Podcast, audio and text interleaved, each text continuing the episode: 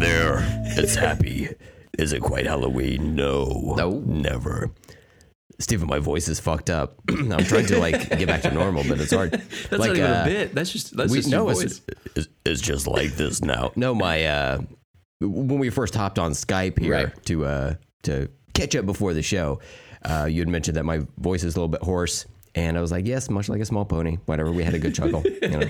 we did. But um, yeah, like I feel fine, but I think it's just allergies, and it's uh, got its uh, death grip on me. It will not release. that's bullshit, and I don't like it. I'm not here for it. Same, same. I've been doing this for like two weeks at this point, Ugh.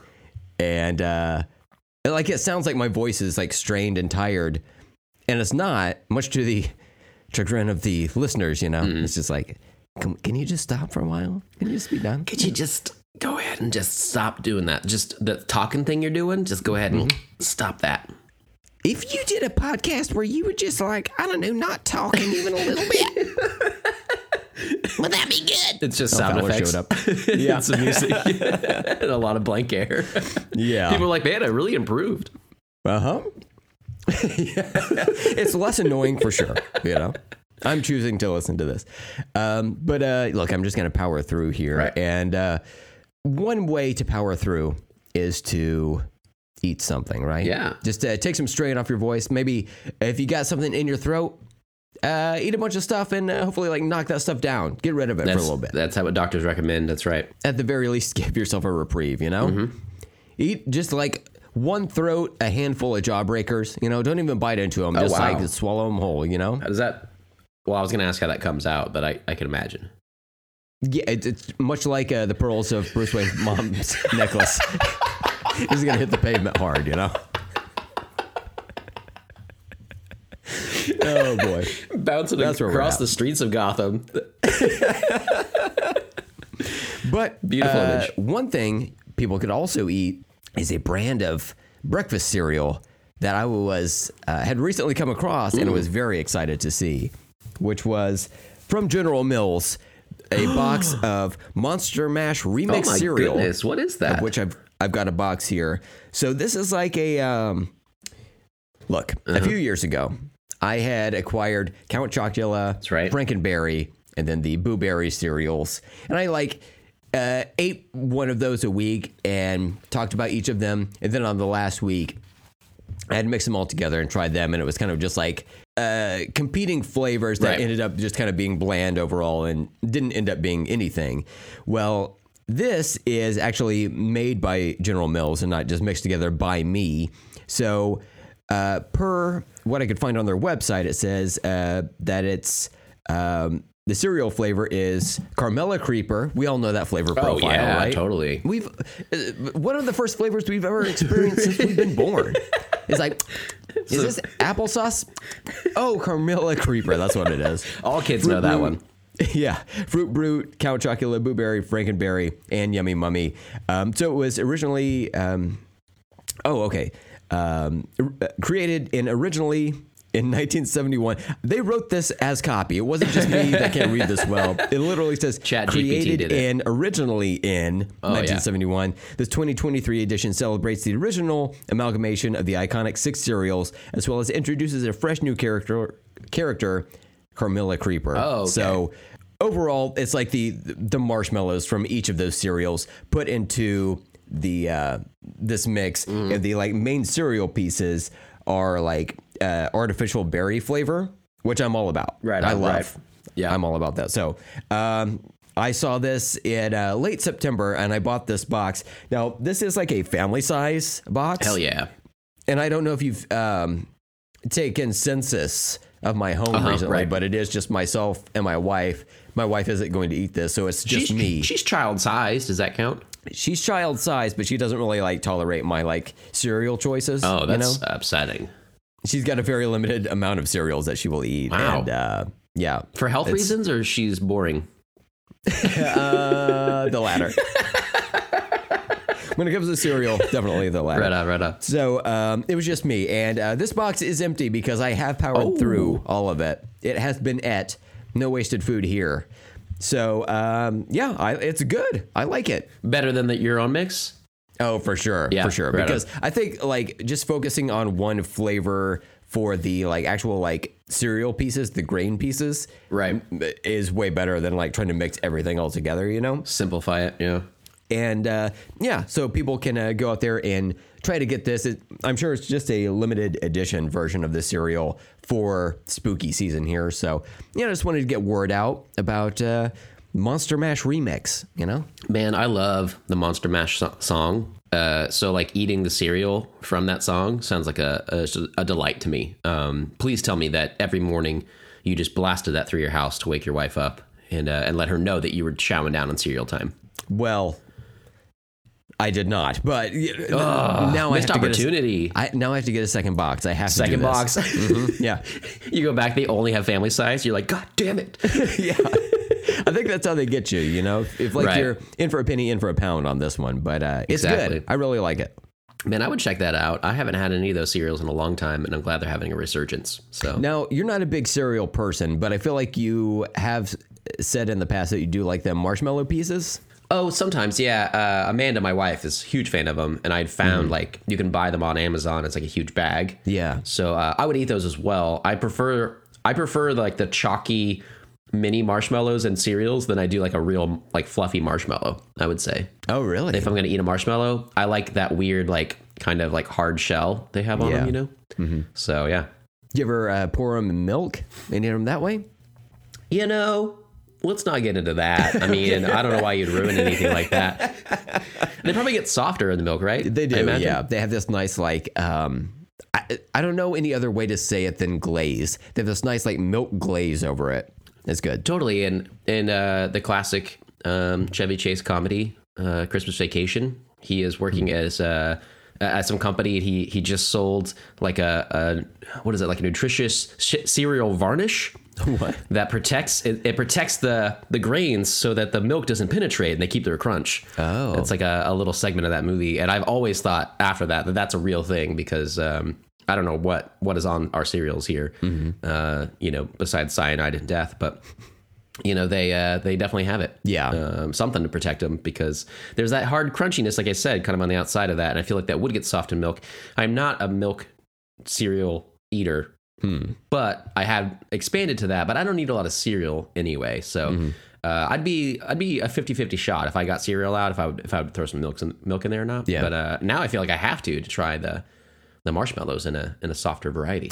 Let me ask you this: If there was to be an actual like slasher themed cereal, what kind of marshmallow pieces would you want to see in there? You know, Dude, I would love like some ghost faces. Okay. that seems like that would work pretty well. Yeah. in a in a cereal. Mm-hmm. But man, if you could have all of them, you could just have like it's like Freddy, but it they can't get the, burn skin right, so it's just like kind of a red globby mess. Yeah. and it's like, oh yeah, those are Freddy's. uh-huh. Uh, and they try to get Jason's mask, you know, the hockey mask, but they can't really put all the holes in it and you know all of that, the, the intricate details. Um, yeah, I think that could work though. I think it'd be fun to get like the ghost face, like that the mask portion of the face, uh, Jason's mask, Totally. Uh, a Michael Myers mask, maybe a ghost, and you just have like nothing but like white marshmallows. You're like the least colorful cereal. the same. Yeah. Hey, uh, yeah, uh, this, hey, boss, there's only one type of marshmallow in here. They're just white. Yeah.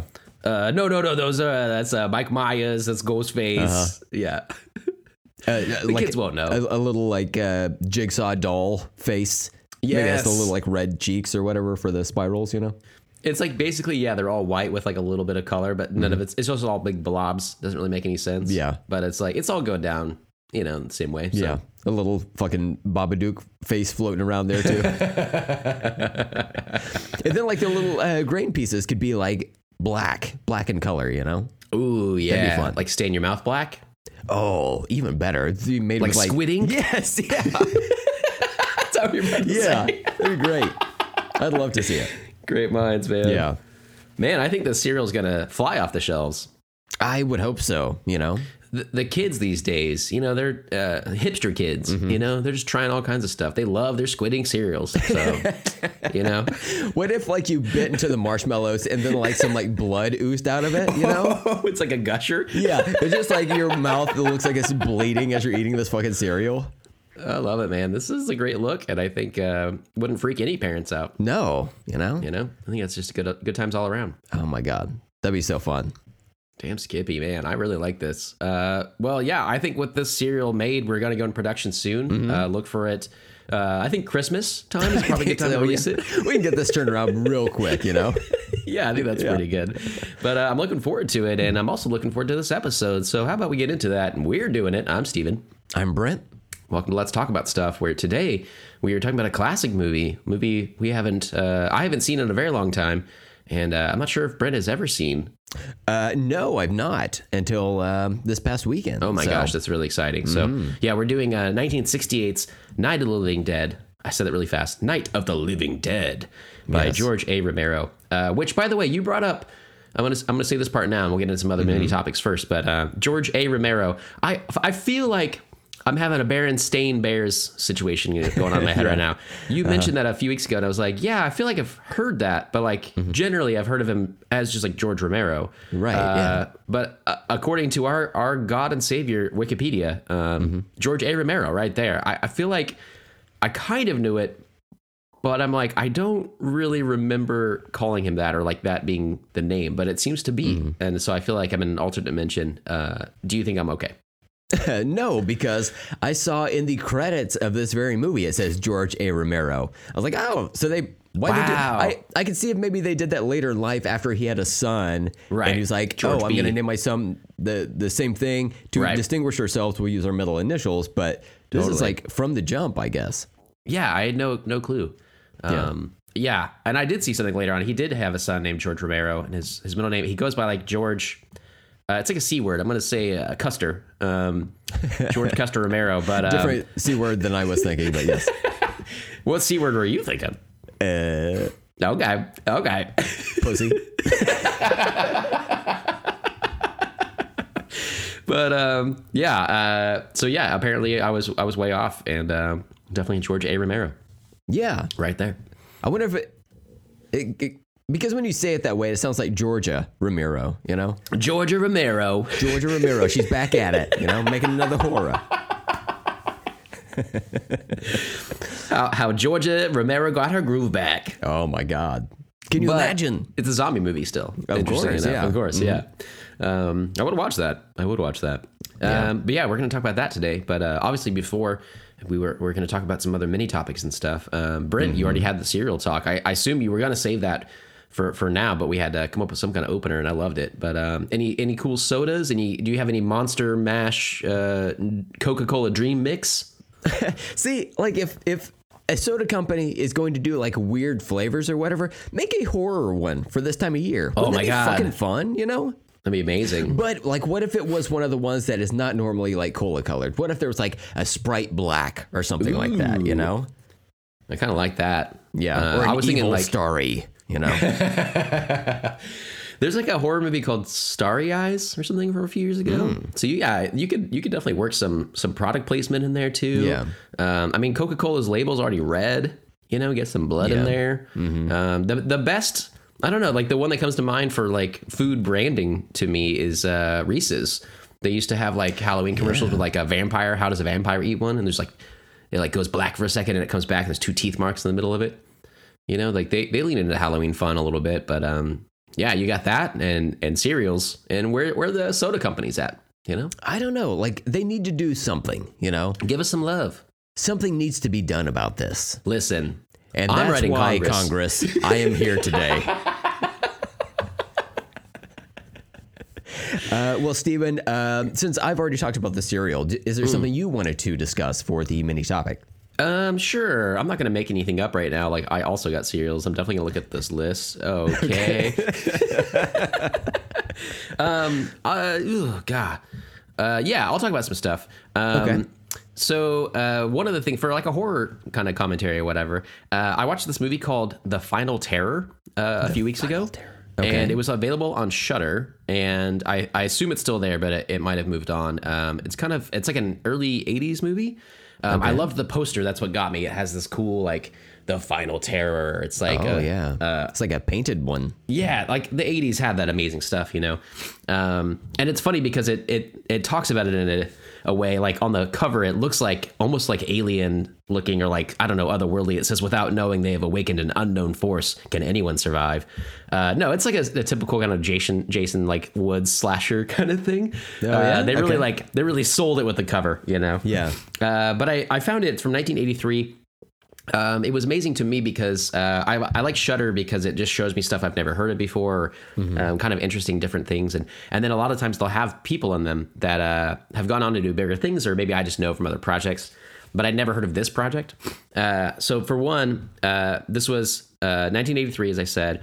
Um, this is after like Jason comes out, so it's it's kind of got that slasher vibe. As, He's as gay. mentioned. Oh, that's wonderful. You ruined the twist.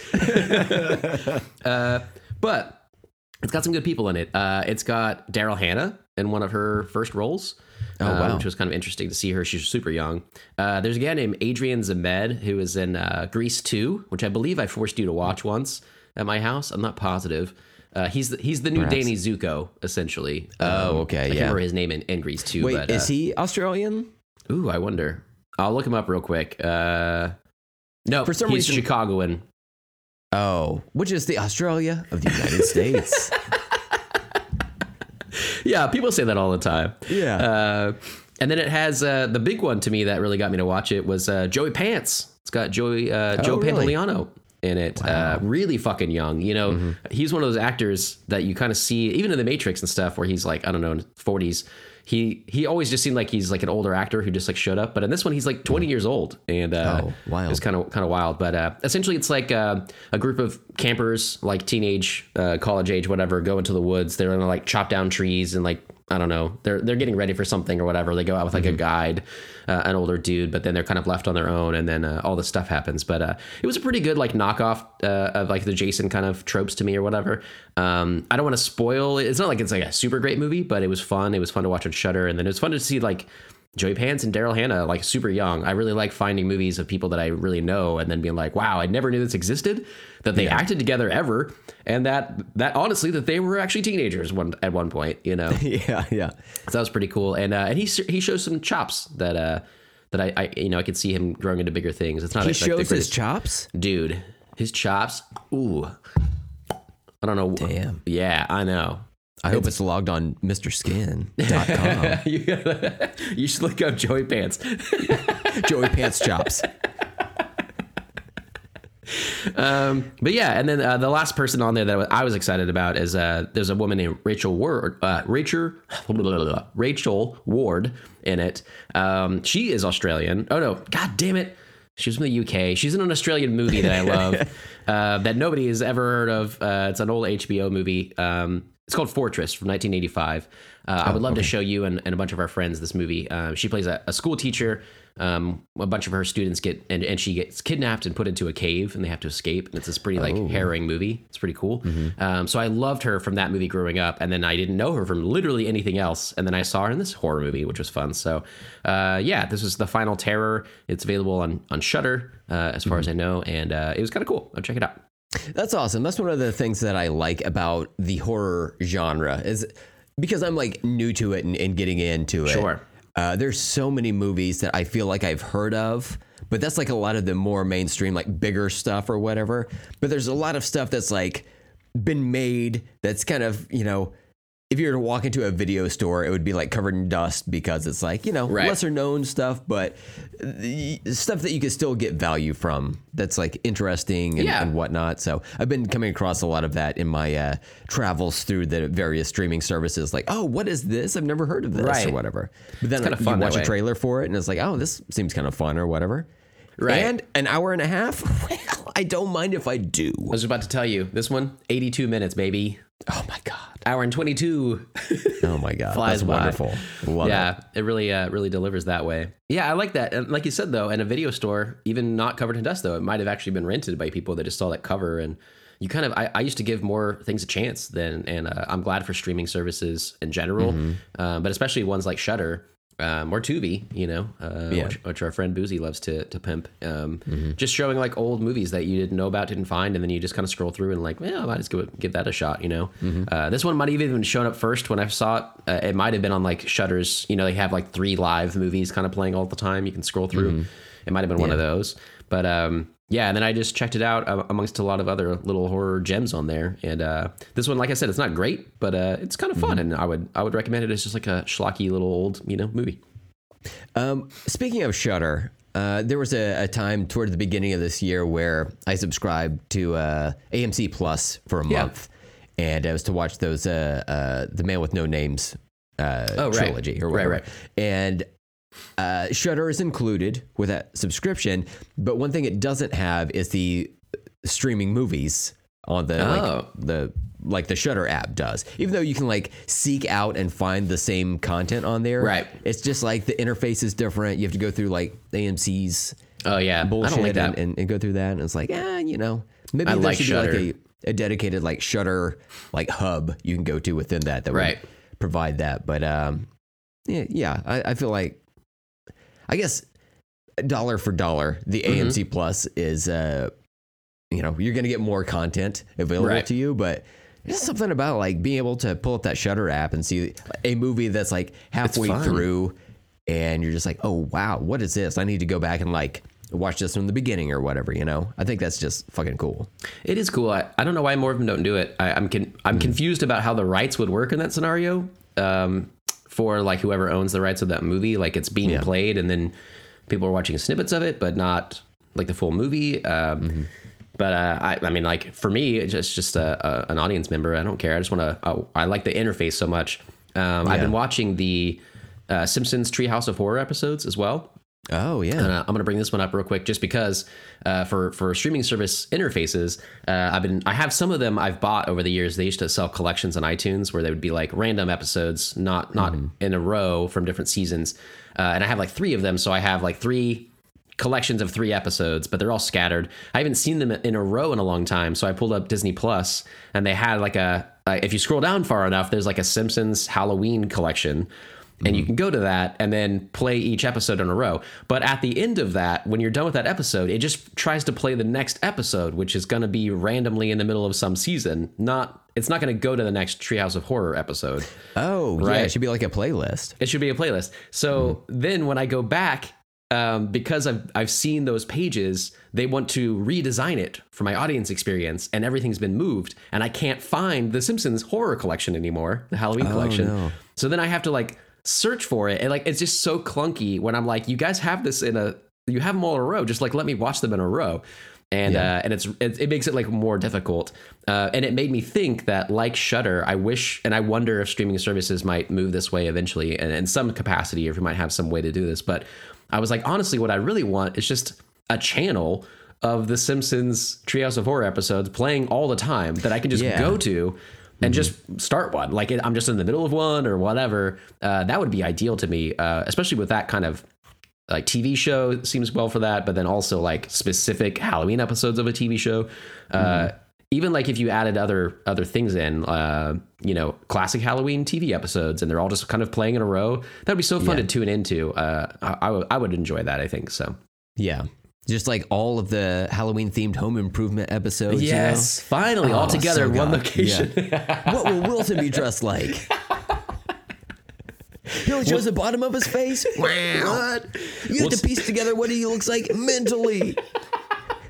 I feel like over time we could do that, right? Yeah. If you're able to, to picture things mentally, you can put that together. And uh, If you're fucker like. you are fucked. You know, you have no idea what this fella looks like without a Google search. Nothing you can do about that one. All right, wait, what you got? Uh, I only have one thing I want to discuss, which is a zombie related thing for this Oh, episode. Um, back in 2019, we had no pandemic at this point, right? So Sure, sure. Uh, there was a, a time when I think HBO Max had just launched. Mm. And I was like, oh, I'm going to, I can't wait to try this, you know? It's like, an, and because like streaming services were like really starting to become a thing at that point, you know? I'd They're coming to their prime. Really, yeah. Right. I never really like had HBO before. So like I had all of this premium content that oh, like yeah. I was gonna have access to. I really felt like I was getting away with something, even though I was Yeah, you like used to talk about for that. it. Yeah, I know. I still feel this way. Like I still have I've continuously had access to like all of these like premium HBO shows and like movies and everything. I barely watched any of them because you know I'm just like rotating through all this pop culture. But one thing I started, one of the first things I watched when I got HBO Max, now Max, is uh, the first like hour of a movie called The Dead Don't Die from 2019. The dead don't die. I feel The I Dead Don't that. Die. Yeah, yeah, go for it. starring okay. Bill Murray, Adam Yes. Driver, Tilda Swinton's in this, Selena Gomez, oh wow. RZA from the Wu Tang Clan is in there. Okay.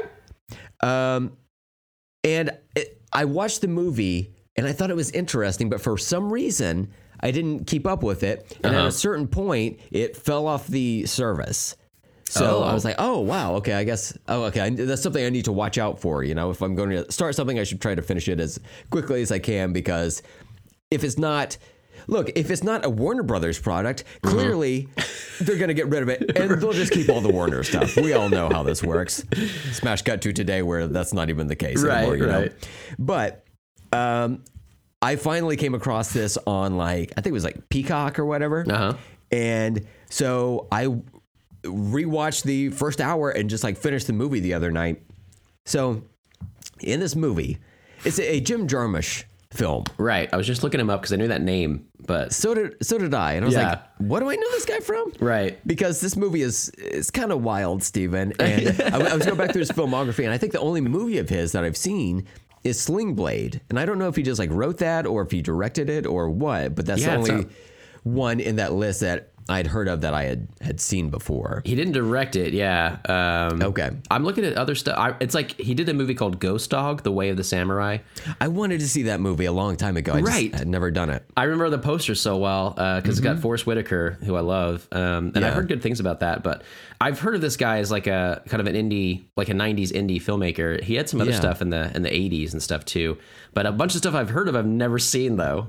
Yeah. Yeah, it's interesting. Uh, so the Dead Don't Die is like about a, a small town in, in America called Centerville, and uh, there's like zombies start coming back because there's like some weirdness going on. Uh, the the the two main cops who follow Bill Murray and Adam Driver they notice uh, at the the beginning of the movie in their cop car that like oh yeah like it's daylight out and it should be like night like it's it's like eight o'clock or whatever. And uh like yeah that's kind of weird and then uh there's some other like weirdness that happens throughout the movie and i'll say without giving too much away that the movie is a little bit self-aware mm-hmm. and that really like the first time I watched it, I was like, "Wait, what?" Because there's there's something that one of the characters says toward the beginning of the movie that's uh, a little bit meta, and I'm like, "Oh, that's interesting. Right. Like, where where's this gonna go?"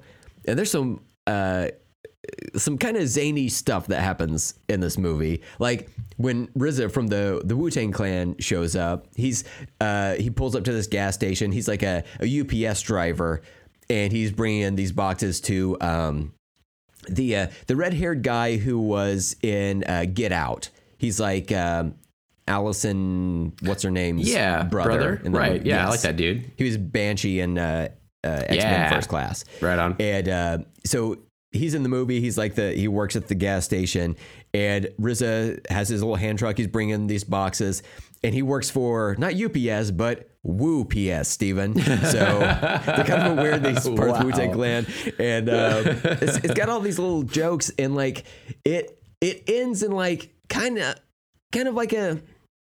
I don't think the ending is like bad, but also kind of like almost like what you expect. Mm-hmm. But like all the stuff that kind of happens throughout the movie, I guess not everything happens throughout the movie, but there's enough of these little like interesting uh meta acknowledgments that happen where I'm like, oh, okay, this is like it's man, it's hard to say without like trying to give things away Right, or right. give away jokes or whatever, but like it's it's interesting. I can't tell works. if you liked it.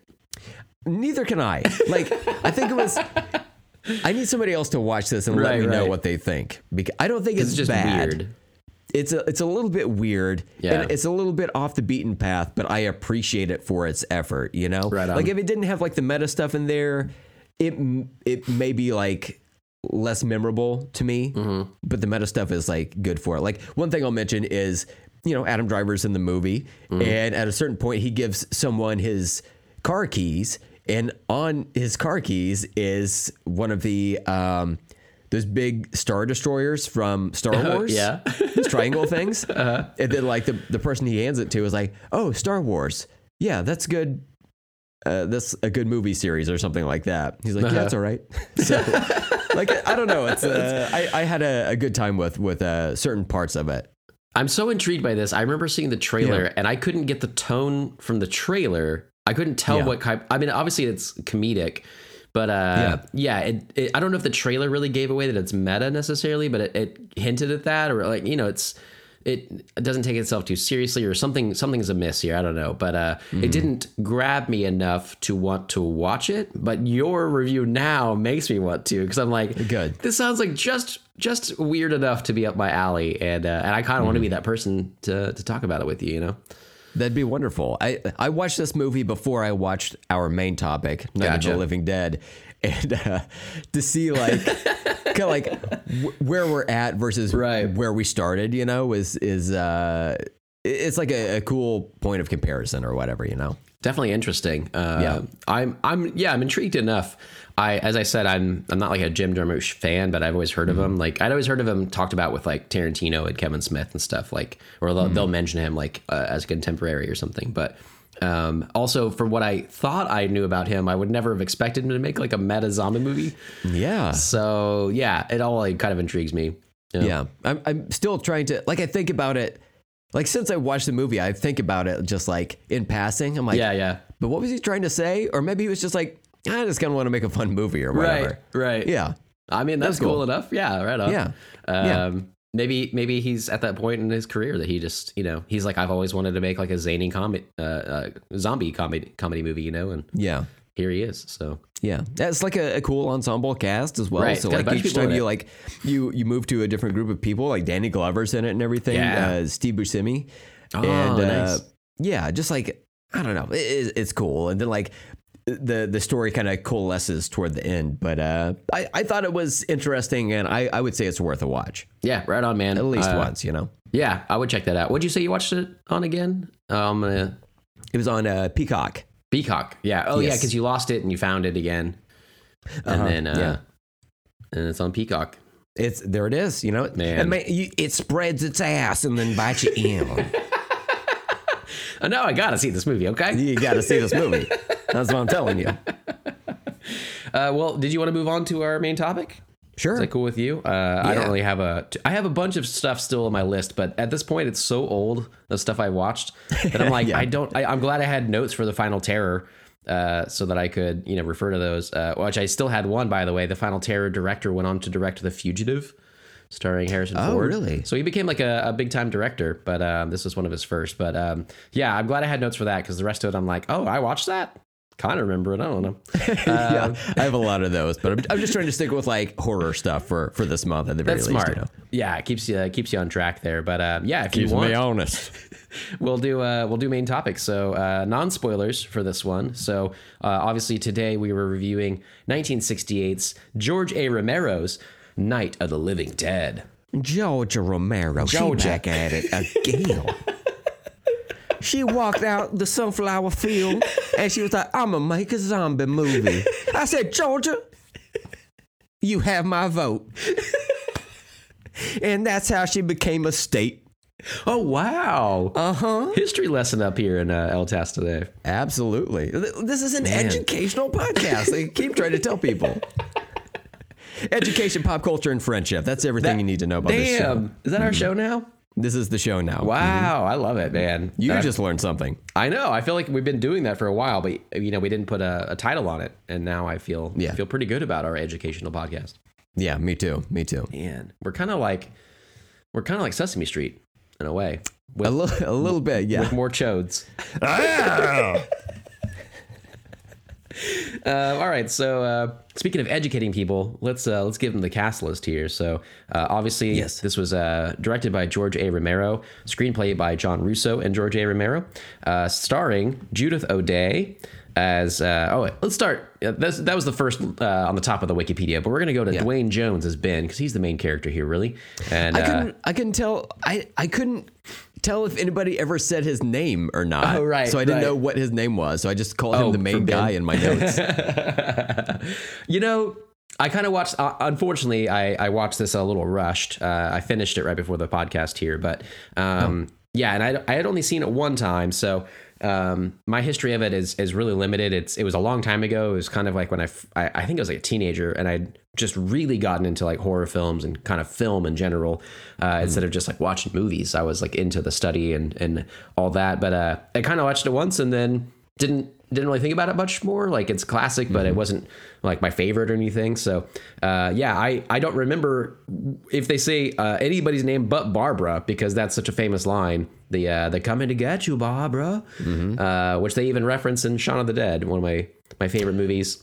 Holy shit, you're right. I told never Amanda last that was night. from. I love it. Shaun is Yeah. uh, worried about his mom being attacked, and uh, her name is Barbara, uh, as an homage to this. And then uh, Nick Frost jumps on, and he's like, "We're coming to get you, Barbara." It is fucking so great. funny. Yeah. I'm, I'm glad you said that that. wonderful? I did not connect those dots. I'm very curious actually to go back. I would love to watch more zombie movies after this one, but uh, uh, especially in the uh, George A. Romero's um, series of the Dead movies, which I've I haven't seen very many of. But uh, especially, I want to go back and see Shaun of the Dead to see if you know references I might have missed before that are also in this one. So or Yeah. from this one. So, um, but yeah, Duane Jones uh, stars as Ben. Um, Dwayne the Rock Jones. this is before his wrestling career. Actually, people thought he was wrestler then an actor. No, he started off as an actor. That's crazy. And then he Right. fought those skyscrapers. That's crazy. He became Black Adam. I was gonna say he was in that skyscraper movie, right? Uh-huh. And then he was in a giant ape movie as well. I think that was like Rampage. Think was- Rampage, right? Yeah. it was like a video game, Which- right? Yeah, I've not seen it, but Yeah. I've owned it on iTunes for years. Giant lizard. Yep. Dinosaur adjacent. That works for me. There you go, man. Yeah, Yep. you, you have a niche for sure. Uh, so Judith O'Dea stars as Barbara, uh, Karl Hardman as Harry Cooper, Marilyn Eastman as Helen Cooper, Kyra Schoen as Karen Cooper, Keith Wayne as Tom, Judith Ridley as Judy. Um, uh, so I'm going to run through a few of these. I don't. Uh, did you read the through the Wikipedia page, which is uh, I've gospel? not. I've not. No. There's so much cool info about this movie on there. Uh, a lot about these people. Um, a lot of the people they had in the movies as zombies or as the main actors were just kind of local people. This was a really cheap movie. It was made for roughly uh, 100 grand, 114 grand, Wow. uh, which is just under a million dollars in today's money. Um, they they raised money. They started the the movie without a full script. Um, they started filming. It was under different titles at different points. They uh, they had like ten investors who all invested like six thousand or like, up to six thousand. It was gonna be for like six thousand dollars. They all invested like six hundred dollars.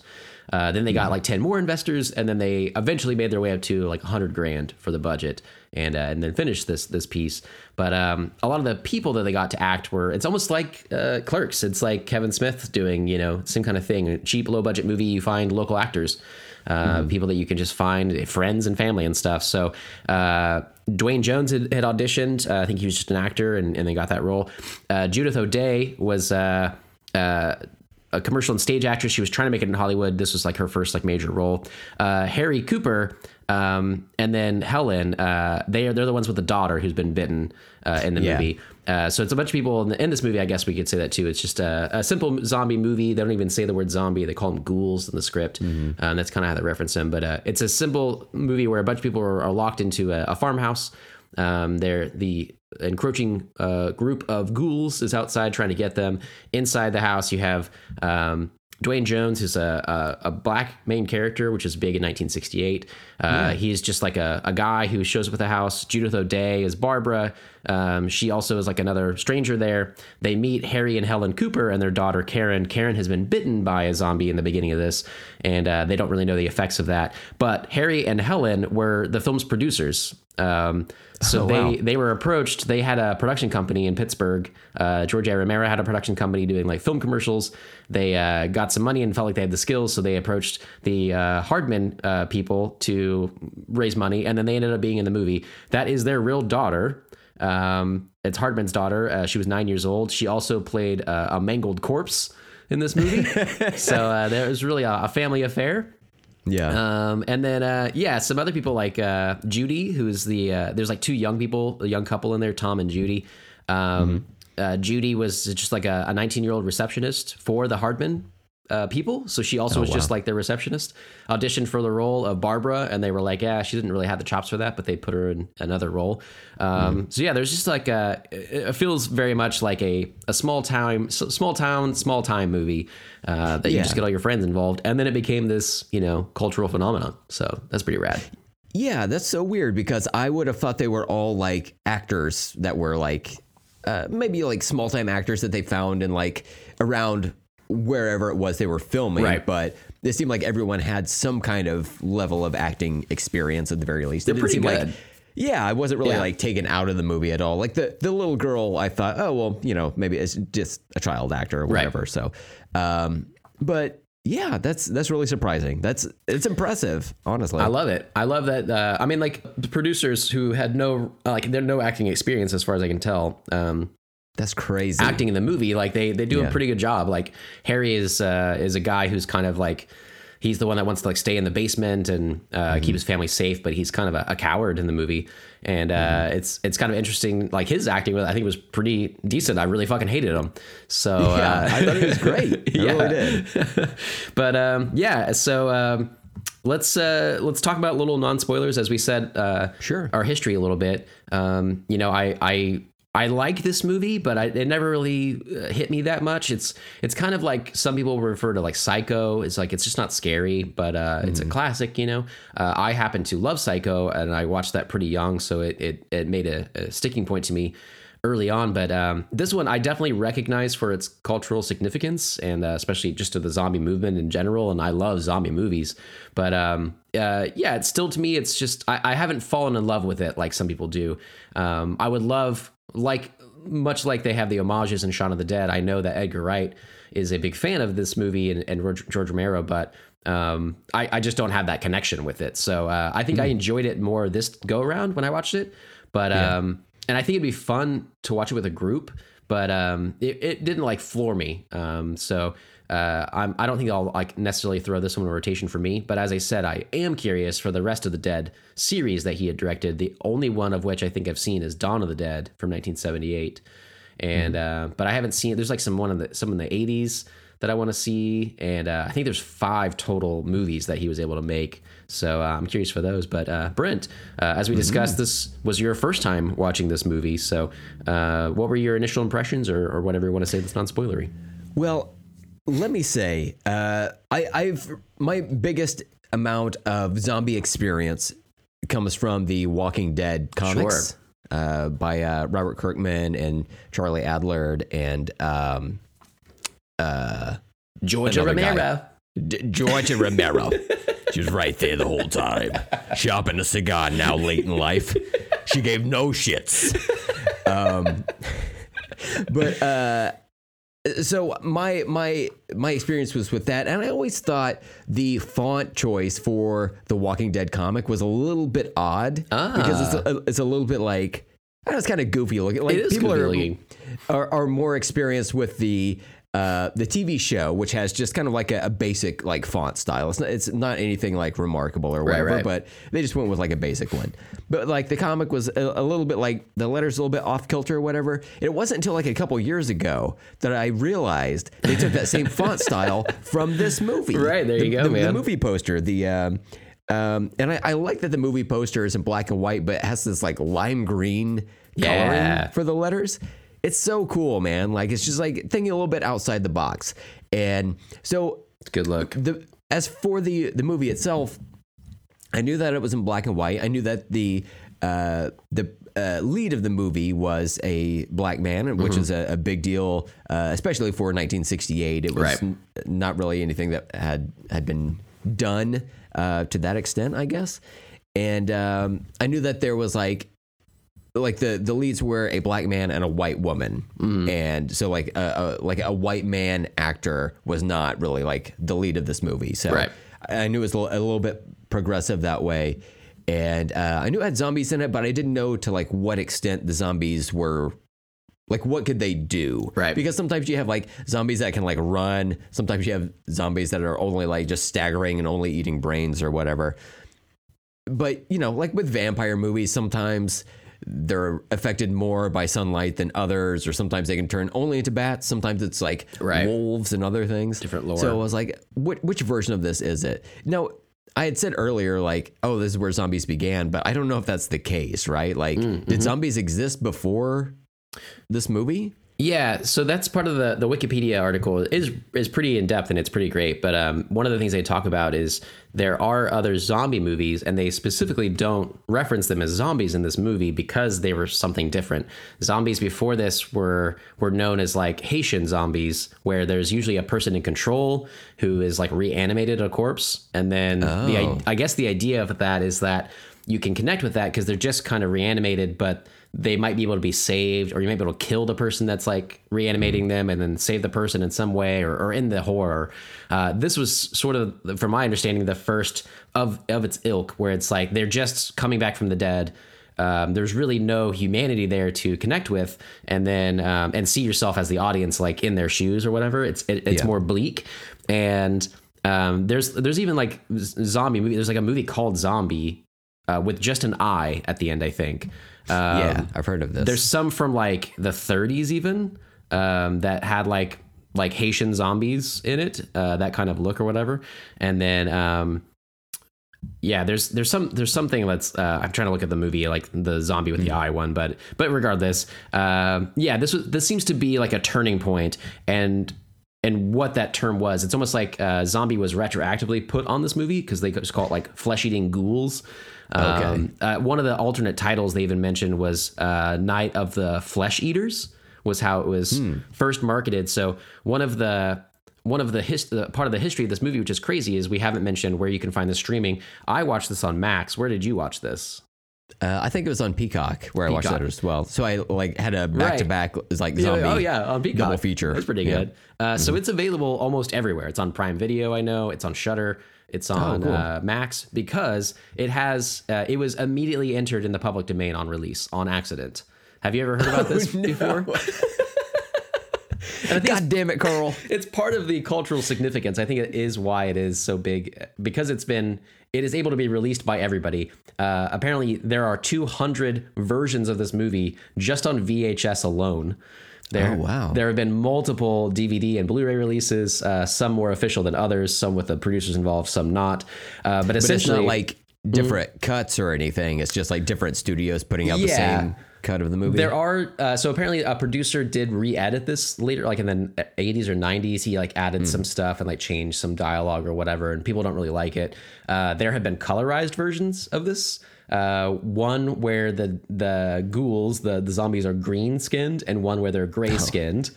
Uh, which is all weird. I think the black and white really works for this. Yeah. um, this you know sells sells something. Uh, and it, it looks really good. But uh, there have been 3D reimaginings of this. There have been um, there's multiple projects making it animated. Like there's all kinds of stuff just because it has no copyright. And the the reason for that is when they were filming it, um, the the the title, the first title was called Monster Flick. That's what it was started to be shot under. Thank God they changed that fucking Right. title. Jesus Christ. And then um, they moved on to uh, a few other ones, and one was Night of the Flesh Eaters. And then when they finally sold it to someone, they, they had a hard time getting distributors because it was so violent for its for its era and so bleak. Uh, they had a hard time finding distributors, and when they did, um, that company changed the title to Night of the Living Dead. And they changed the title on the film itself. And when they did that, they did not include the copyright that had been below it for Night of the Flesh Eaters. So there was just no oh. copyright claim on the movie when it was released. And at, I guess at that time in America, copyright had to be exclusively, you know, claimed uh, for it to be copyrighted. So uh, it immediately entered the public domain um, and has become this like you know crazy thing ever since or whatever. So uh, back to your original question of like zombies and stuff, it was uh, they didn't call it that because they didn't really consider it that, and it's been retroactively called that and now yeah it is it is definitely the zombies that we know and love you know kind of were, were birthed from this movie as, as far as i'm aware so That's cool. It like popularized this version of zombies. Right. Yeah. Like the flesh eating, the the waking up from the dead, the shooting in the head type stuff. I think all that's kind of from this. It's it, it is you know uh, the Dracula of its era or whatever. It's like establishing the main rules for this creature uh, that Yeah. we know and love. And uh, man, I'm so glad for it for that reason alone. You know, because I love zombie stuff now. Yeah, it's cool. Like, uh, I, I feel like a lot of this. Um, I, I I think that's something that The Walking Dead does well. Is zombies have no real like personality or whatever. It's just like a horde of. It's like a plague of locusts in a way. You know, it's Yeah, like oh, yeah. sure if if it's coming your way, you know, you want it to like defend yourself or like hide from it or whatever, and like let it go by or, or or whatever. But they don't really have like personality. There's not anything they want or desire. It's just they're they're they're working strictly off of like basic wants, Right, which yeah. is just to like eat brains or whatever. Yeah, yeah. Um, and and really like a lot of the drama comes from like human interaction, which is what I liked about this movie. Should we go ahead and get into spoilers so we can? Yeah, I think that's a into good? Okay. good time for it. Okay, perfect. Um, one of the the things that I liked about this movie is that it really got into the um, the horror coming from interacting with other people in this type of distressed situation. Yeah, yeah. Because uh, when they're in the house and it's just Ben and Barbara, oh, the two bees. Hey. For more bee talk, listen to those outtakes. Um, but like, it's just them, and it seems like the movie gets to a place, and I've never seen this movie before, and Right. I, I, you know, detailed kind of what I knew about it before watching it. And because it's an older movie, and like older movies kind of tend to meander a little bit, which Mm-hmm. is a, like a, a turnoff for me. Um, I thought, okay, they're just gonna get like boarded up in this house and just kind of wait it out, and maybe like one or two things would happen, or maybe like Ben and Barbara would get into an argument, but like I don't know. I I- just thought we were going to spend a lot of time in this Right. like established scenario of like the zombies are out there, they can't really get to us, we're safe in here, but like, are these people going to fall in love or like whatever Right. the case may be?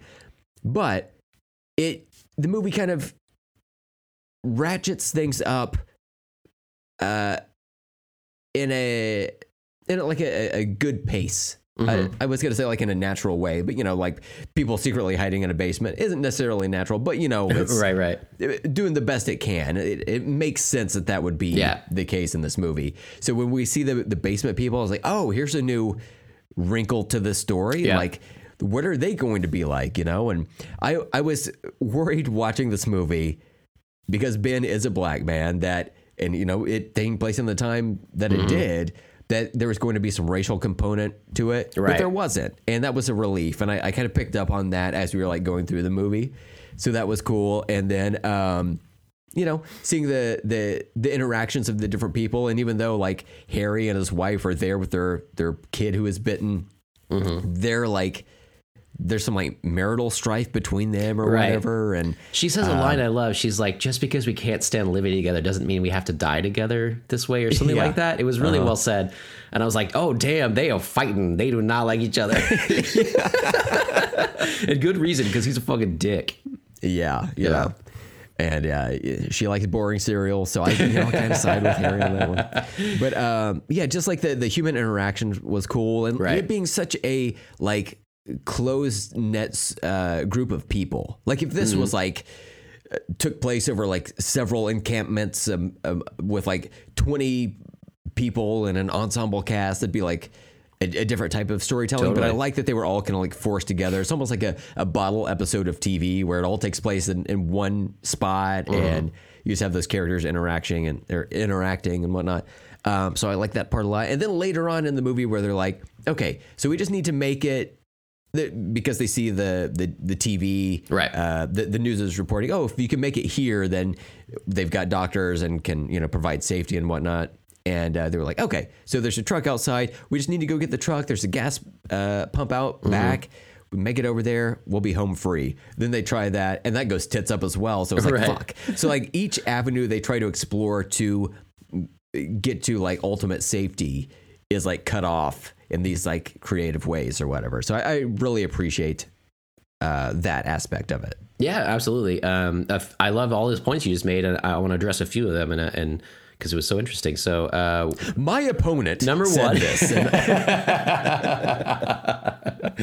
uh, number one is you mentioned that there's no like racial component to the movie uh, with with a black actor as the lead, and uh, that was kind of purposeful. The script was just written, I, guess, just with anybody in mind, right? It wasn't necessarily a white guy either, but uh, essentially at that time, I'm sure it was just you know thought of as a a, whole a, a white cast, whatever. And then uh, George Romero just said like, yeah, he was the best person to audition by far, so uh, he got the role. That's all it takes. And they That's didn't change anything uh, from the script. Like it has nothing to do with that. And one of the things I read was he's not the first black actor like cast in a main role or anything. Uh, in fact, the year before, 1967, Sidney Poitier was in in the heat of the night. But the thing with Sidney Poitier, and he is the main character in that movie. Um, is that it's a racial component. He is uh, a new cop in a southern town that is full of racist people and cops, and he has to deal with that. It's all about the races, the racism and whatever. Uh, That's the entire point of that movie. Which, in the heat of the night, is a phenomenal movie. I watched that uh, a few years ago for AFI's top 100 movies list that I was trying to get through a long time ago, and uh, it's fantastic. But it also is specifically about the racial elements of the 1960s.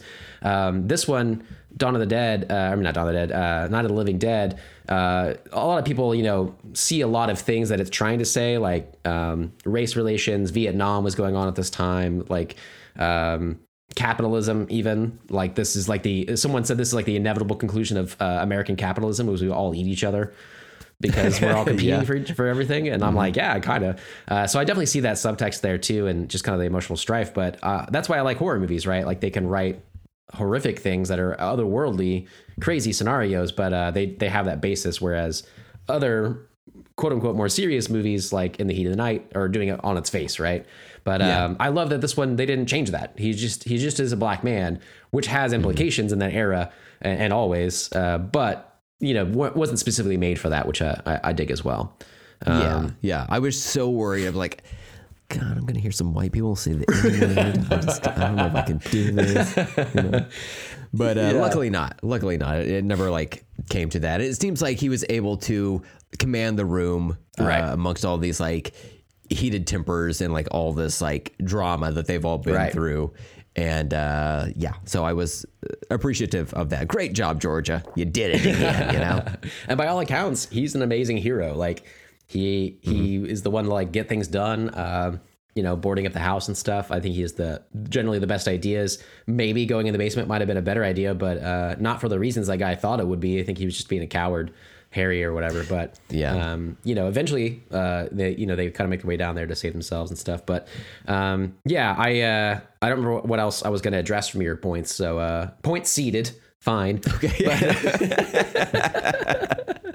but uh, yeah, I do like the uh, the cultural significance uh, of this movie, um, and uh, and the way, like you said, it, like it, the way it plays out with the different characters and stuff. Um, I think it moves at a pretty good pace. Like it could be Yeah. fairly boring, but the black and white might turn some people off, but it shouldn't. Um, I Oh think my it totally God. works in this one. I, I was It trying to look up too works. when Psycho came out because Psycho was like early '60s and in black and white. Uh, Mm-hmm. Much many of the movies were in color by this point, but um, that this was cheaper, right? So they they Mm-hmm. just needed uh, to you know spend as, as little money as possible.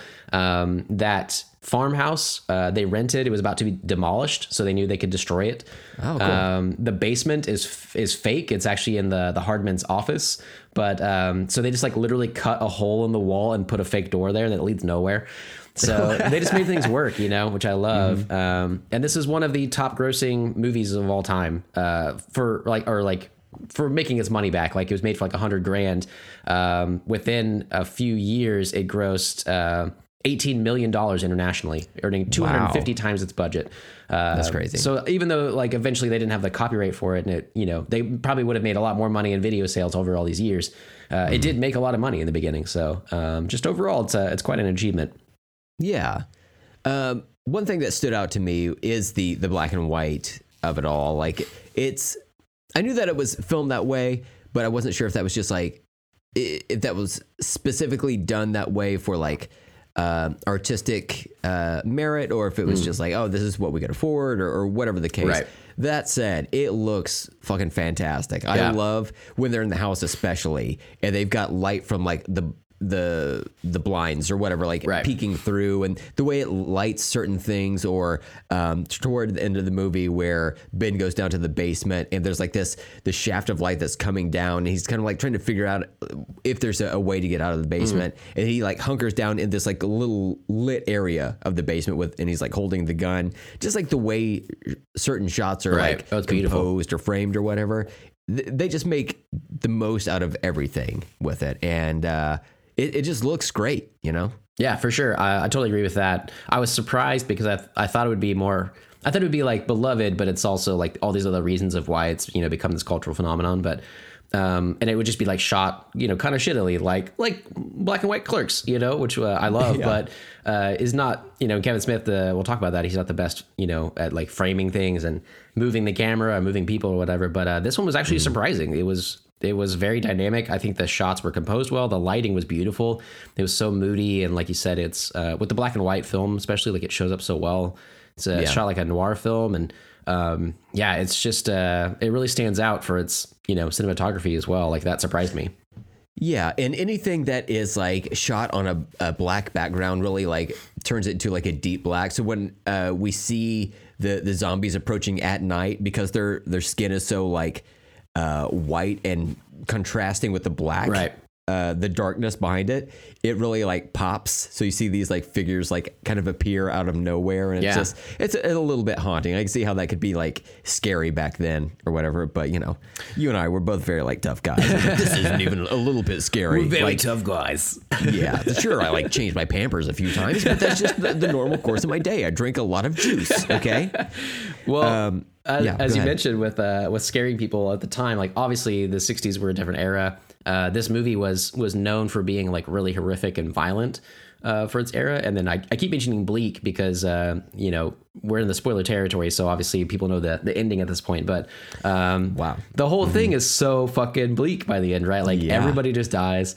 Um, we'll get to the the real ending with Ben in a second, but. Um, there was a, a segment in the Wikipedia about the premiere controversy, and uh, I love this this section because um, in in the '60s, uh, movie horror movies like weren't really you know that popular. Uh, Psycho was kind of like a juggernaut hit out of nowhere, and everybody watched it. It seemed, but um, I guess from like the '50s, like schlocky alien B movies, horror movies, and stuff, like pretty much only drew like adolescent crowds. So it was like mostly like children and teenagers that went to them. So this movie uh, was shot uh, around uh, Pittsburgh, I guess, Pennsylvania uh, area, and it premiered in Pennsylvania uh, at an afternoon showing, uh, a matinee for children, or like mostly children arrived. Yeah. Because that's what they were like. They're the ones to watch it. And uh, Roger Ebert, of all people, uh, describes his uh, his experience watching this with children in the audience and how horrific boy. it was because they were expecting the schlocky 50s kind of horror stuff where it's horrific and they get scared. But you know, it ends on a happy note. The the army comes in and people win or whatever. Uh, and then he said like the kids were like into it for the first half, and then he looked over at like a a, a six year old girl across the aisle from him, crying during the second half of this movie because she was just utterly terrified about what was happening on screen. And he was like shit. to a six or seven year old, like what's happening is real. That hero Yeah. is a real hero. And when they when that hero just gets shot in the in the fucking head at the end. And Oh my that's the bleak ending, you know. Like, Yeah. he was like, it ruined some fucking childhoods, you know. Uh, he he came back later on to say that he did love the movie, uh, but you know he was just like uh, flabbergasted by that. So you might ask yourself, like, well, weren't there ratings here? Uh, one month after the release of this movie, the MPAA was created. So like if a movie came out, it was just a movie. It was just a is out. movie. They had like a code. They had like the Hollywood code uh, where they would like self-impose, like not showing like two people in the same bed together, or like they would not show a, a toilet flushing or a toilet at all, like until Psycho. Uh, that didn't even happen or whatever. They had like their own code of ethics, but uh, not a real like ratings board, like an independent ratings board. And so, yeah, uh, I don't think it was necessarily because of this movie, but it just so happened the timing uh, that they were like, "Oh, this is not to be seen by everybody. Uh, this is pretty horrific." And uh, I think it's funny because it looks so tame now too. Like it, it could be scary to someone, but Yeah. and maybe kids still. I don't know, but I feel like kids have seen even like young kids that haven't seen many movies would probably just be like, "Yeah, it's black and white. It's old. Like I can't even see the blood." Uh, you know, like it's not it's not red blood or whatever. Uh, it kind of desensitizes a little bit, but uh, man, to a child in the '60s, apparently this was like some fucking fresh horror. You know?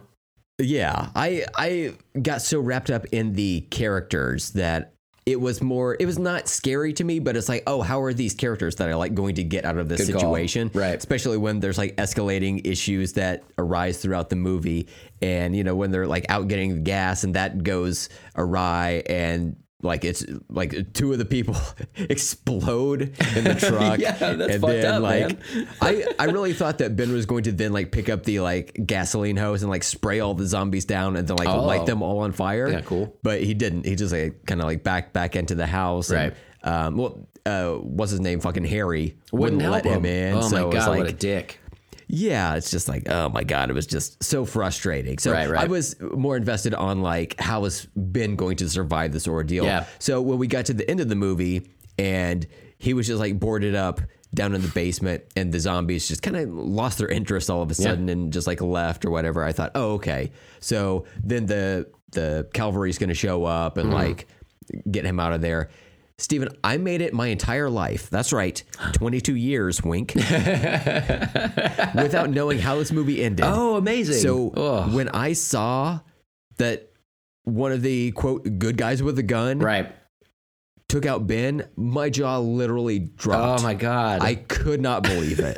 I was like, holy shit. it really throws you for a loop. But it's a really good ending to the movie. It is. You know, it's it like sticks the landing, man. Yeah, man. It's like um like any zombie movie, like the the Dawn of the Dead, the Zack Snyder one. Mm-hmm. That has like a, a kind of a similar ending, I guess. Like Yeah, in, like most zombie movies or content just generally don't end well. It's you're just gonna get overwhelmed with like a, a, a swarm of the undead, Right. Essentially, you know, or, or like the the people that are are trying to help, or just people being shitheads.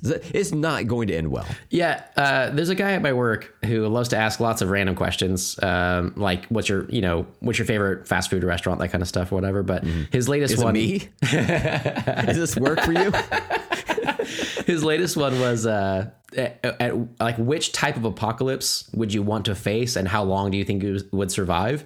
And my answer has been like, for all types of apocalypses, I don't want to survive. Like they all sound terrible, and zombies sound one of the worst because you have Yeah. the zombies and then you have the fucking people, which I think The Walking Dead really nails. That's the people you really Mm-hmm. fear, but. Uh, I feel like that's how it would go down, right? Like society would crumble, and then all the shitheads would come out and rule the world, and I don't want to be part of that either. So, Yeah. Yeah, that would be that would be rough, man, because like I don't have that kind of weaponry sitting around, you know. Right. He was like, How long do you survive? And I was like, I mean, he was like, Well, how long would it take you to access a gun? And I was like, I mean, not, i I'm in Texas. I could probably go to anywhere and get a gun. I can go to Arby's and get a gun. I, You know? they like mail one out to us Yeah. like every week, so I'll just check my mailbox. I guess They won't sign us up for uh, automatic voter registration, but they'll send every can, you know, every uh, resident a gun. You know, so Uh-huh. everybody has one. But uh, but I was like, but I would I want one?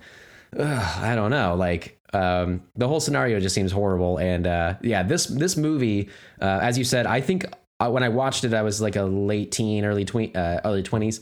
Um, I think I also did not know the ending. It wasn't spoiled because it's almost like this movie's known, but it's not really talked about. Like the Yeah. the plot of it necessarily isn't even talked about, which is really simple, just people locked in a house. But um, I definitely did not know the ending, and I feel like even this viewing, uh, the whole movie is like maybe a five or a six to me as it goes through, and then when that happens, even though I hate it that it happens to Ben when he gets shot, it goes up to like a fucking eight or nine, like instantly.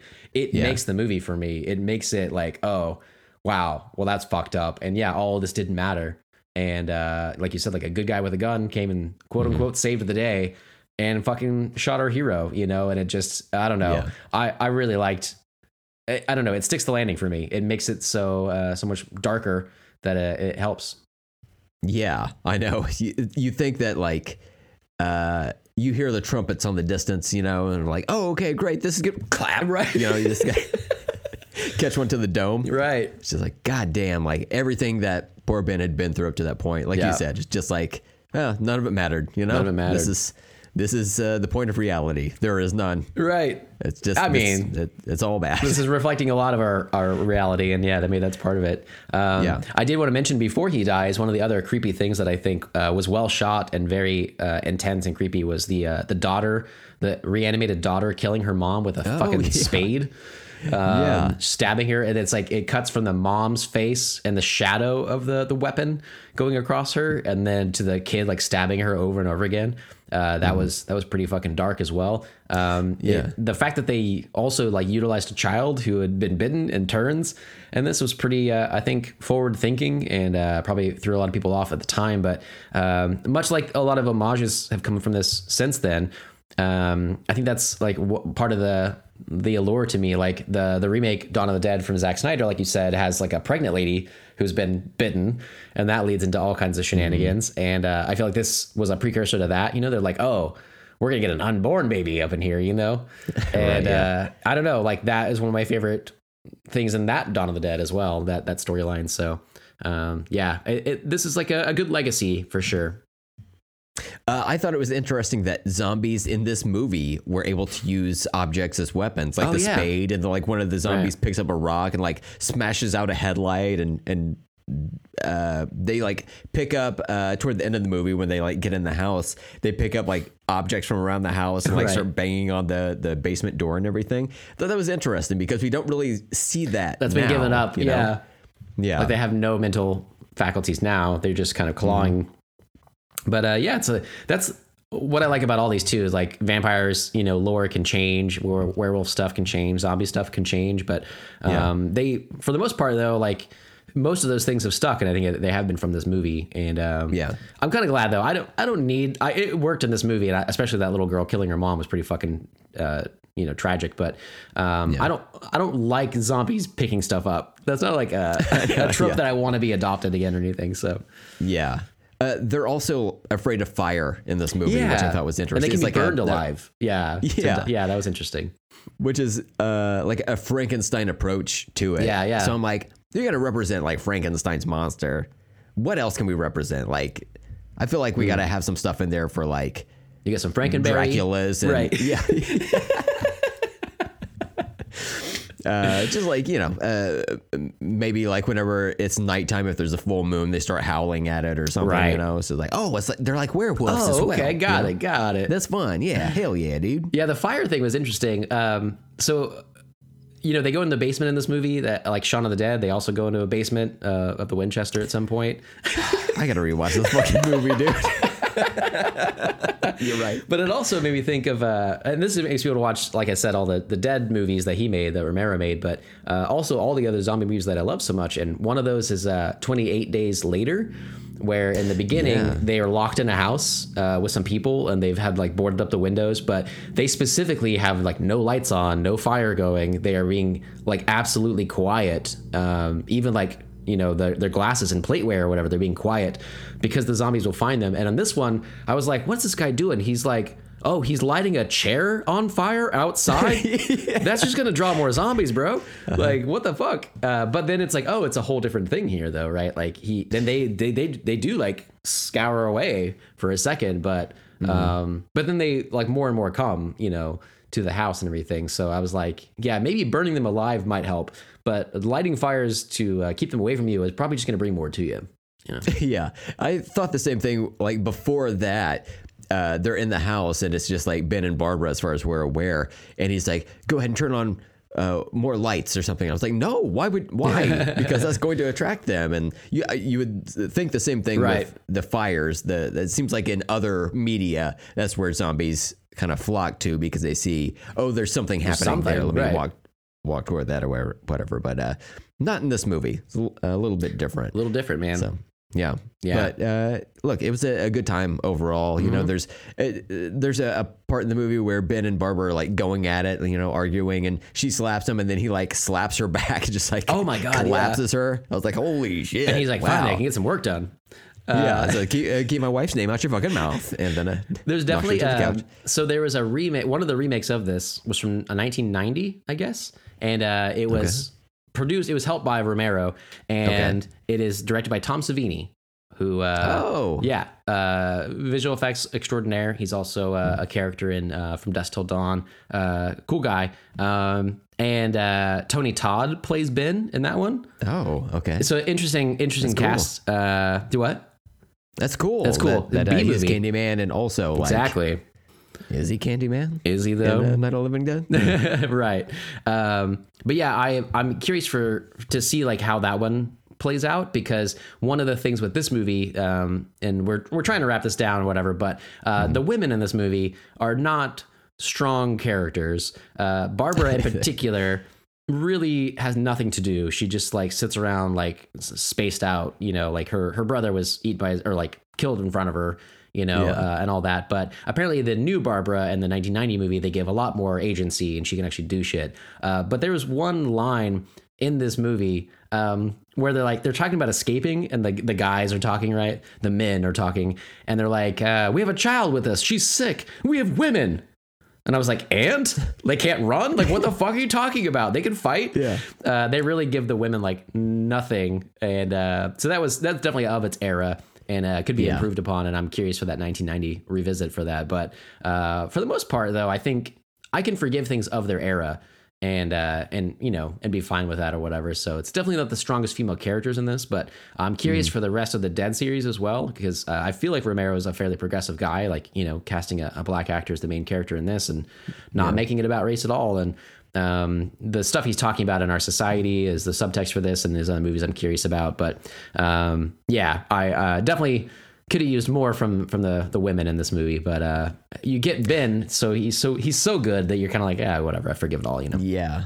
I, I kind of like that Barbara was so traumatized throughout the movie because we don't really like see that often in these type of stories. But Yeah, that's like, true. It, it, it was a point where like way late into like toward the end of the movie where she was still like rattled. I, I was hoping that she would eventually like rally and like start Right. helping out more, but it, it, it seemed like she was really like shook the entire time. But uh, you know, I, it, it, I could go kind of either way on it. And then like I get you. the, the the last thing I want to mention is like in this movie, it's purported that uh, the zombies may have been caused by radiation from Venus Hmm. because there was like a uh, an irradiated satellite that like uh, I guess like did it crash back on Earth or whatever? Something like that, yeah. Yeah, and so maybe that's where it was. But like, there are three competing people, like in a walk and talk type of fucking scene on TV from Right, a news right. reporter, where like the scientist was like, "Yeah, this is definitely where it came from." Then the military general was like, "I don't know about that." Right, then like a third guy was like, "It could be either way." they all like got a car together or whatever. But uh, I thought that was interesting. It's like you kind of somewhat acknowledge it, but like in the end, who fucking cares? It's it's zombies, you know. Yeah, and I'm curious for the rest of his Dead series because, um, as it was described on Wiki, it was kind of like it is the unraveling of society as the, uh, an outbreak happens, but they're made like years apart. So I don't know if they're supposed to be sort of like you know in continuity together. They're not really related, I don't think, like character wise, but. And I'm not sure if they're supposed to be the exact same zombie outbreak, but by the end of this one, even though our hero dies, there are these, you know, these hunting parties going throughout the countryside, like killing these things. It seems like they're they're gonna win. You know, eventually we just Yeah. we see the bad ending, but they're gonna win. You know, humanity's gonna win. But it seems like the other ones, it's like they don't. Things have crumbled and uh, and gotten worse. And that's one of the reasons I like zombie movies so much. Like you said, like the, they're always gonna keep coming. Like they can spread so fast and so easily. Um, Yeah. the, they're overwhelming numbers, even though they're like slow zombies and stuff instead of the fast modern ones. Um, it's just that the sheer numbers of them, like versus a vampire or werewolves, where it's always like a one-off person, pretty much, or a small group uh, at best. Uh, zombies are fucking everywhere, and that's the horror Yeah. of it. So, um, yeah, I'm curious to see how the rest of his films play out. I don't know how related they are, or, but I just love the idea of like you know they're breaking down a society in different stages. So Yeah. Men are from Mars, women make zombies. you know? uh, you said it, man. I've seen, I've read that book. Hey, we've all read Is that it. your you know? second book you're gonna read? Yeah, I, I've okay. I've read like the back cover or whatever. It's like, what is this? I don't know. There's too many words. Two to four years from now, we're gonna get that review, man. It's gonna be nice. oh, but it's gonna be a hot one. Brace yourself. Well, uh, did you have any other notes or anything you wanted to talk about with this? Uh, no, I, I feel like we covered like the bulk of the things I wanted to discuss. Right like on. overall, I fucking loved this movie. Right, I right had on, so much fucking fun. Awesome. Like throughout it, like I didn't quite know where it was going, and then uh, the end surprised me. Mm-hmm. But like it's it's kind of the the best ending possible for it. Yeah, for sure. Did you watch this alone? Unfortunately for Ben. Yeah. I did. Yes. Yeah. Okay, right on. I didn't think your wife would be into this, like I don't know, older movie or I don't know this type of movie or whatever. But uh, Honestly, I didn't even ask her. I was just like, don't even worry know better, it. I, yeah. just, I, I got this. I, I also did not ask my wife to watch it. Uh, I can't remember if she had seen it with me before, but um, I, I didn't think she'd be that into it. We've been trying to watch more horror movies for October and stuff, but right now we're still into our our classics um, from like the late '90s we grew up with, so or the or Yeah. the '80s. But um, yeah, this was a, a fun watch for me. Uh, like I said, I didn't I didn't love it. But uh, like it won't be in my rotation, but I respect it. I would love to watch this like in the theater or like with people. Um, Edgar Wright, if you're listening, uh, hit me up. I'd love to watch this with you. Obviously, This might as well, you know. big listener, uh, I'm sure. But um, yeah, it was uh, it was good. And then that ending really just ratchets everything up, and it's like, oh wow. When it ends, I'm like, oh fuck, that was a good movie. Like it really sells Yeah. the sells the the ending there. So Uh huh. I'm into that. But uh, yeah, man, I had was fun wild. Talking about this with you and uh, and watching this one. I'm glad we we threw in like a, a real old one at this point in our in our list of, of things to watch um, for for October. So this was a this was a fun one, man. Glad you suggested it. Oh my God! I'm I'm glad you went along with it because uh, this is one that's been a long time coming. It's uh, a classic for a reason, I think, and uh, you know, part of the the rotation I like to do for our spooky season episodes is like I want to watch something old. You know, I want to go to like some old horror and and put that in the rotation Right. as well. So uh, this is one that I have seen mentioned on a number of.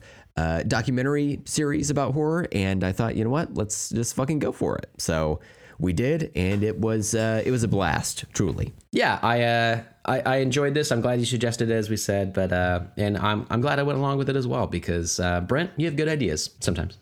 Every once in a while. Every, once in a while, every you once know. in a while. Hey, you know, like most of the year, no. Hard no time- on everything. But this one, uh, it kind of worked out. Not too shabby. Um, yeah, I think it's like uh, every April. Uh, you have a good idea for April Fool's episode, and then every October, yeah. and then you get that half year thing going on, you know, and you're you're good, man. You got the whole year round now. You got to make know? it work. Uh, yeah. Uh-huh. Sometimes I'm like, should I should I crawl up on this jungle gym? And it's like, well, how do you think this one's gonna work out? So, yeah. Beware of the Legend of Jungle Jim, man. oh my god, coming for ya. He's a killer. you know? Uh, yeah. Speaking of last year, uh, we released the uh, the skit we did, the Legend of Jungle Jim.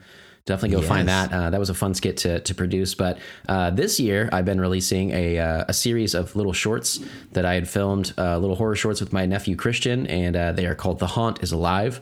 Parts one and two are out. Part uh, three will the the final concluding chapter will be released on Friday the thirteenth coming up. So uh, go find those. Uh, go find me on my Instagram. I've been linking to them. You can go find me on YouTube.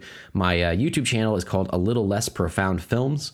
And um, yeah, I've been releasing those, and I've had a good good response from our, our friends and family and some other people. So uh, I'm looking forward to people seeing the concluding chapter to "The Haunt Is Alive." And it's only a couple of minutes long each chapter. I love so, that, right? Uh, get in, get out, and then anticipate the next one. Damn and straight. Steven, you're doing great work. Oh, I have you, a blast watching them. So much fucking fun. So listeners, definitely go watch that. We can put the the link in the show notes Hey, as right well, on, so man. people can just simply pull that up, tap it, and then clap it, and then fap it. You know what oh, I'm saying? hey, You baby. know. Yeah. I uh, want to give a shout out to our, our friend Boozy as well. He uh, he finished filming his uh, short film that we had mentioned the Kickstarter for. They they were already gung ho to go ahead and do that, and uh, I think they finished that. So I'm super excited to see Abhorrent when that releases as well. And uh, I love that all, all of our friends are, are getting into this game and just making cool shit. I, I love our friends. I want to see what they're making, and uh, I wanted to put some stuff out there uh, myself as well. So hopefully it Yeah. uh, it scares some people and uh, people have fun with it. It's, it's supposed to be like kind of goosebumps inspired. It's you know teenager and it's you know it's not too violent or anything. You know, just supposed to be like scary and fun. So yeah, yeah, go check it out, man.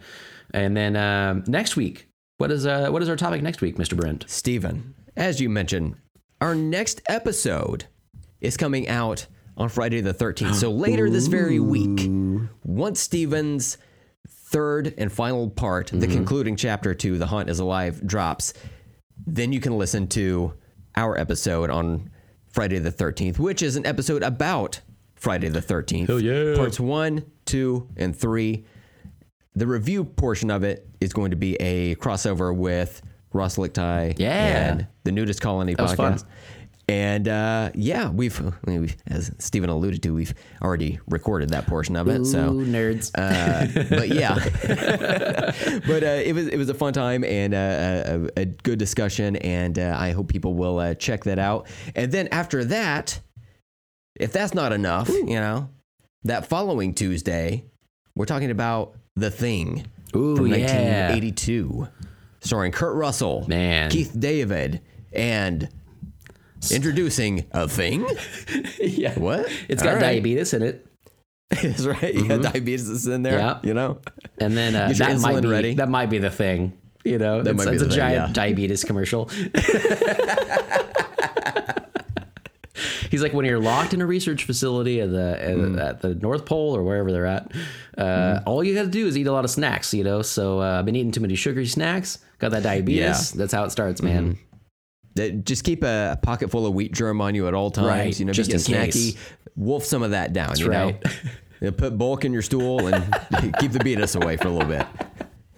Um, so yeah, I uh, I am a big fan of uh, this series we've been doing of all these scary movies, and uh, I'm really looking forward to uh, people hearing our discussion of Friday the Thirteenth. That was a lot of fun, and I'm glad we did that as like that that first trilogy. That was that was an extra episode this month, and that'll be good. But then really looking forward to the Thing as well. I haven't seen that movie in quite a while um, by one of my favorite directors, John Carpenter. So really looking forward to revisiting that one. Um, potentially, uh, we we are looking to have a guest on that one, but uh, Yeah. that guest has mentioned that he wants to try to watch the prequel, which is also unfortunately titled The Thing uh, from 2011, I believe. And uh, he's almost convinced me to watch it as well. Uh, if I have time, I might do it. I'm I'm just curious enough. I haven't seen it since it came out.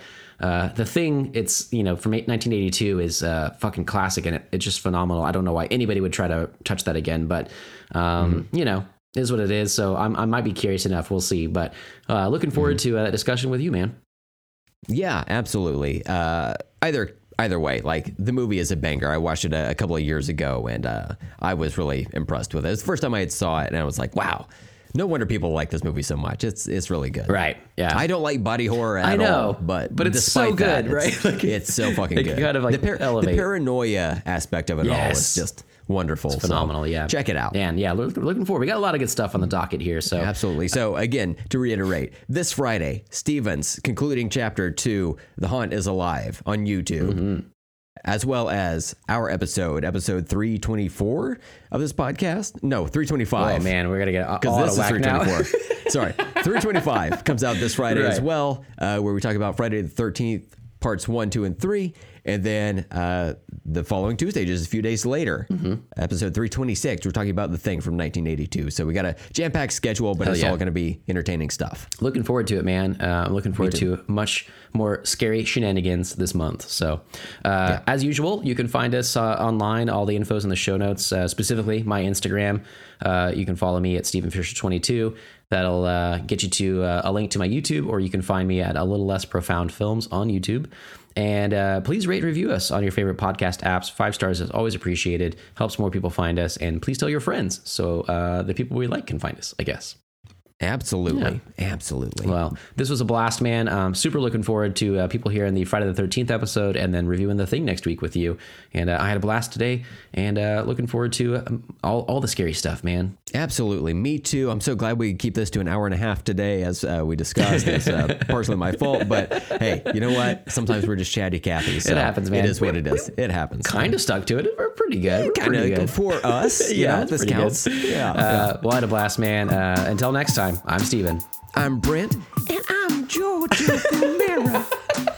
ah, thanks, Georgia. And let's talk later.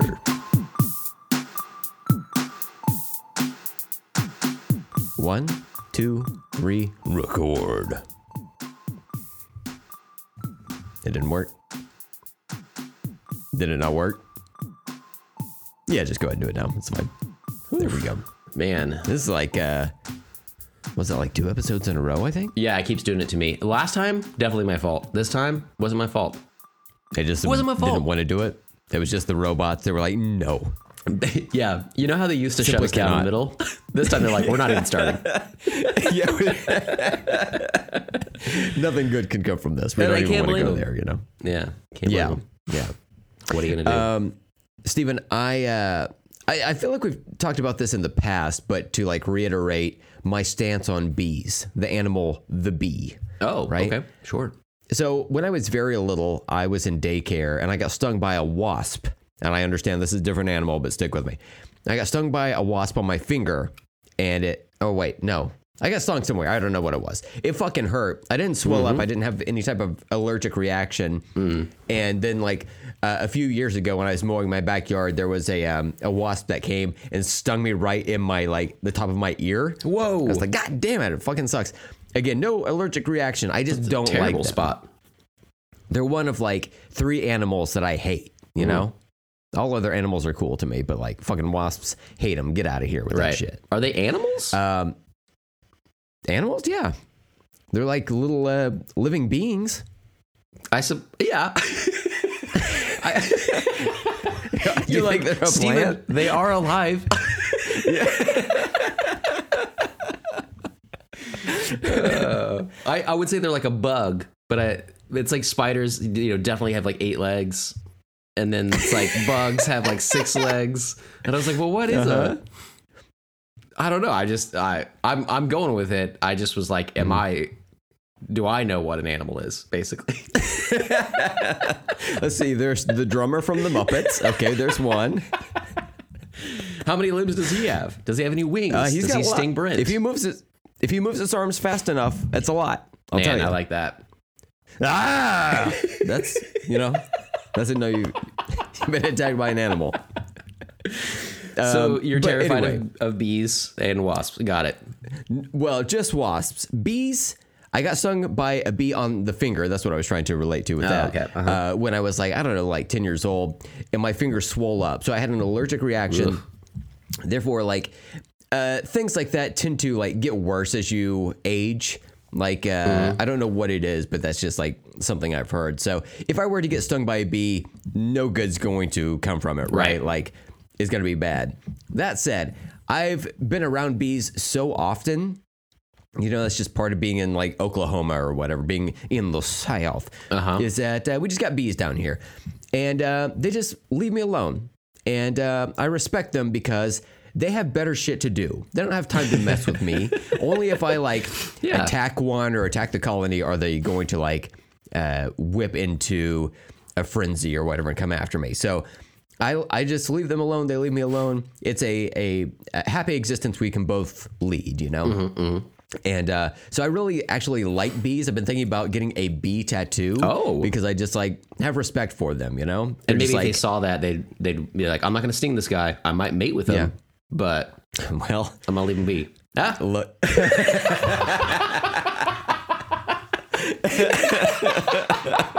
that was a total accident. That was good. That was wonderful. But um, like th- I just had a very clear example of a bee interaction this past week when I was at work. So um, I had a, a phone call that I had to take, and so I, I ran down to my my car, and uh, I was in my car like talking on the phone, and I like kept hearing this like noise like kind of fly around me. I thought, oh, there's like a fly trapped in my car or whatever. Right. So I like finished my phone call and I like heard it again and I was like, "Ah, I gotta let this fly out of here. I don't want my my uh my car to be a tomb for a dead fly or whatever. It's like at least let it out so it can live its existence and probably get eaten by a bird or whatever. It's nice. So I as soon as I had this thought to open my door, I saw a bee fly and sit down on my passenger seat. And just like sitting like walking around like trying to find a way out. So I was like, "Oh. Well, here we are, you know. this this could go south very quickly.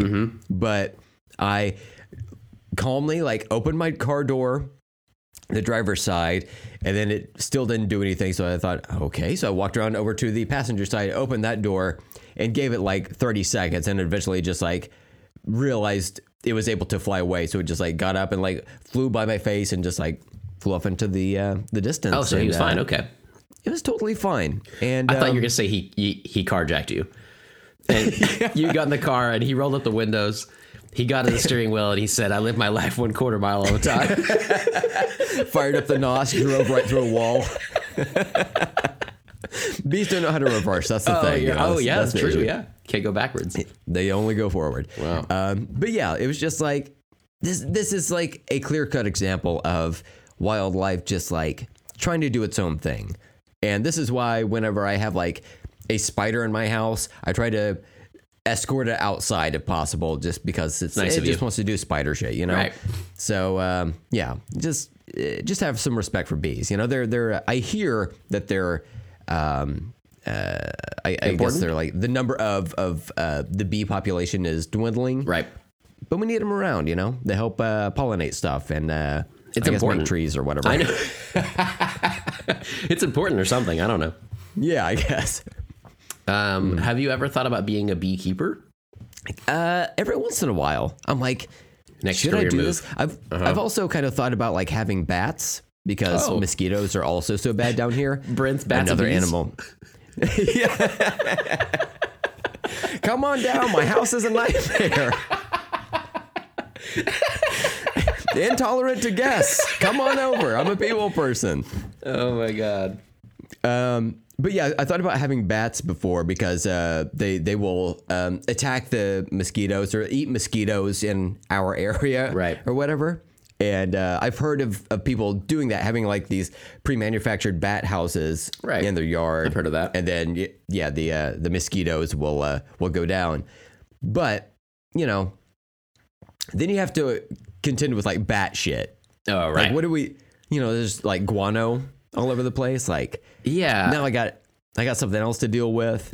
And like, what if the bats turn on me? Then what do I have to get to like to get the bats taken care Right. of? You know? It's like that classic Simpsons problem. It's like we had a, a mouse problem, so we got snakes. We had a snakes problem, so we bought bears. And now we have a bear problem, so we're riding around in a helicopter shooting with shotguns, you know? it's going to escalate. Yeah. First you start with bees, and you get bats. Then Uh-huh. you get boa constrictors.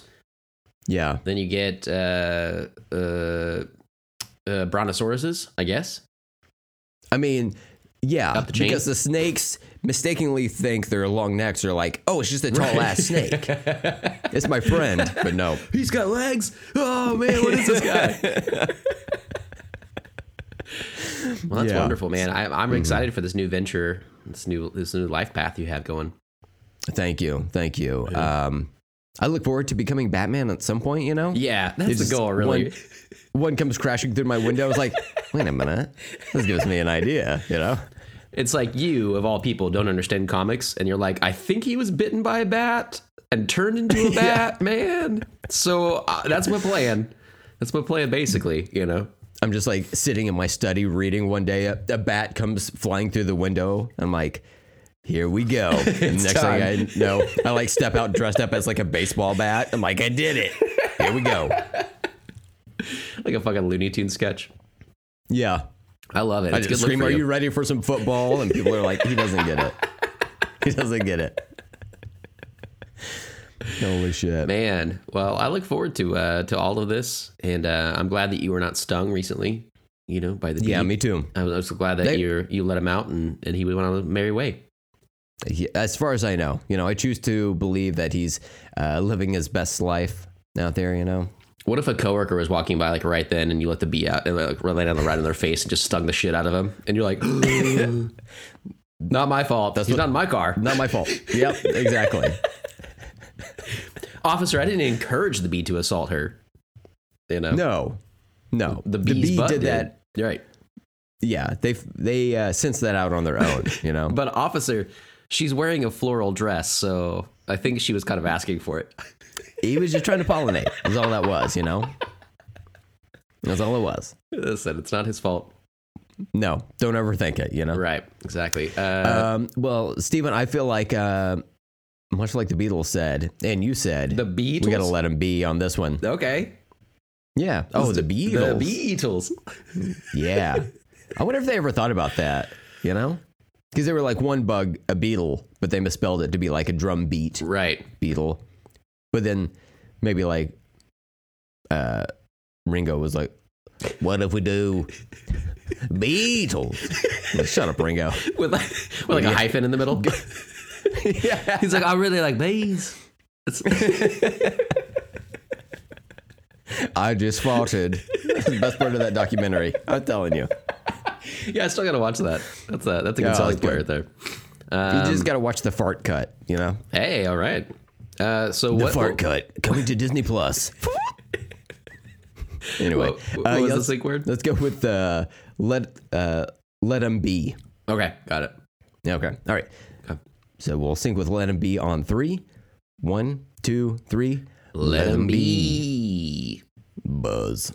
Oh, is that a, a yeah? is that a bee fart? It just goes buzz. Buzz. That's what they're doing the whole time. Um, gaseous creatures. oh, did not know. Bees like to fart a lot. Man, you learn something new every day. That's why you, you know how like scientists are like, you know, their their wings shouldn't be able to support their body weight, Right. Because of the farts. Have you guys studied the the whole time, farts? Yeah. The scientists are like, oh my god. Hi, I'm Duke Turds, fartologist. this question you had about the bees, it's all farts. It's been farts the whole time. Now, what the scientists don't want you to know is his farts. Okay, listen, they've been hiding Right. this. You know that uh, the Age of Aliens meme of the guy where it's just like aliens. He's got the crazy hair. Yeah. Duke me, but it's like farts. All right, Amanda rudely interrupted. That's how I always put my notes. Brandy rudely arrived home. That's how I put up. Oh yeah, let's try to sound that. Tap it and then clap it and then fap it. You know what I'm oh, saying? hey, baby. Yeah. Education, pop culture, and friendship. That's everything you need to know about this show. P-L-S.